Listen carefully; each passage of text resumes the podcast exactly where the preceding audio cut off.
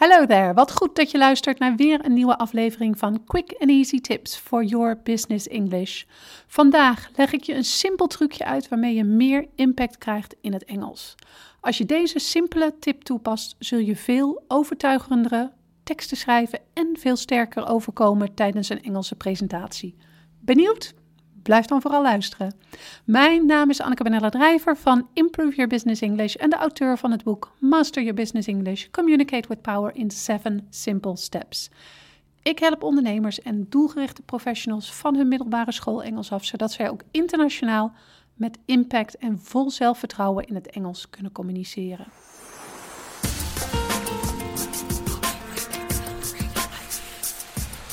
Ook in deze podcast geef ik je één praktische tip waarmee je het verschil kunt maken tussen middelbare school Engels en zakelijk Engels. Ik begin even met een korte introductie en een voorbeeld in het Nederlands om het duidelijker te maken. Ik heb allereerst twee woordparen voor je: good and great en answer and reply. En wat is nu de overeenkomst tussen deze woordparen? Allebei de woordparen zijn voorbeelden van synoniemen, ofwel verschillende woorden die ongeveer dezelfde betekenis hebben. Als ik aan jou zou vragen hoe het met je gaat, how are you, kun je zowel good als great zeggen. En uit allebei de antwoorden zou ik opmaken dat het prima met je gaat. Synoniemen staan vandaag centraal. Om het specifieker te maken, supersynoniemen. Het gebruik van supersynoniemen zorgt er namelijk voor dat jouw Engelse tekst meer impact heeft. En dat klinkt misschien gek. Als het ene woord precies hetzelfde betekent als het andere woord, hoe kan één woord dan beter zijn dan het andere? Ik leg je uit hoe het werkt. Het is vaak handig om eerst in het Nederlands een verschil op te merken voordat je op zoek gaat naar een verschil in het Engels. Daarom begin ik met een Nederlands voorbeeld. Ik wil je vragen om de volgende twee zinnen, Nederlandse zinnen, met elkaar te vergelijken. De eerste zin is: Rob heeft deze week 60 uur gewerkt en kwam op vrijdag heel moe thuis. En dan de tweede zin: Rob heeft deze week 60 uur gewerkt en kwam op vrijdag uitgeput thuis. Merk je het verschil? Hoewel heel moe en uitgeput bijna precies hetzelfde betekenen, is de zin 2 toch een stuk krachtiger en een stuk duidelijker dan zin 1. Uitgeput geeft de toestand van Rob op vrijdag namelijk specifieker weer dan heel moe, waardoor zin 2 professioneler en krachtiger is dan zin 2. Uitgeput is dan ook een voorbeeld van een supersynoniem in het Nederlands. Ook in het Engels bestaan er supersynoniemen. Wat een supersynoniem nu precies doet, het gebruik van supersynoniemen zorgt ervoor dat er geen onnodige bijwoorden meer in je tekst staan. Een supersynoniem vervangt namelijk een bijwoord en een bijbehorend bijvoeglijk naamwoord door één krachtig bijvoeglijk naamwoord. Voorbeelden zijn het verschil tussen very little en tiny of very big en enormous. Merk je het al? Waarom zou jij je zakelijke tekst nog vol zitten met bijwoorden? Ik geef je ook nog een voorbeeld in het Engels om je te overtuigen. In het eerste voorbeeld wordt gebruik gemaakt van supersynoniemen en gaat als volgt. Rogers and Rogers is a great company in the making of coffee and tea. The ancient methods we use to create these warm drinks go way back and make sure that every single sip is delicious.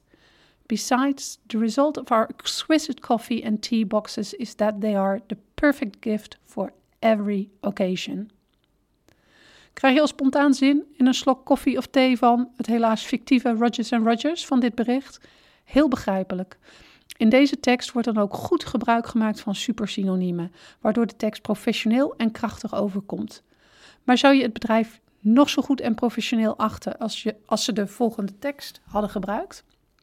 Rogers Rogers is a very good company in the making of coffee and tea.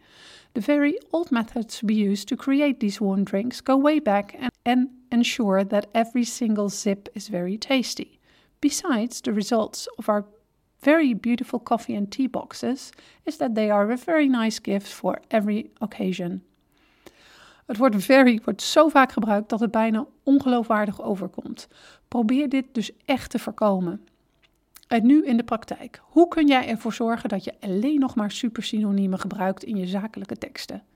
De eerste stap is het schrappen van alle overbodige Engelse bijwoorden. Dit zijn woorden zoals very, so, really, extremely en quite. Vervang vervolgens de Vervang vervolgens het overbodige bijwoord en het bijbehorende zwakke bijvoeglijk naamwoord door een krachtig bijvoeglijk naamwoord. Staat er ergens op je site dat andere bedrijven die gebruik maken van een bepaalde methode very bad zijn? Schrappen. Deze bedrijven zijn awful.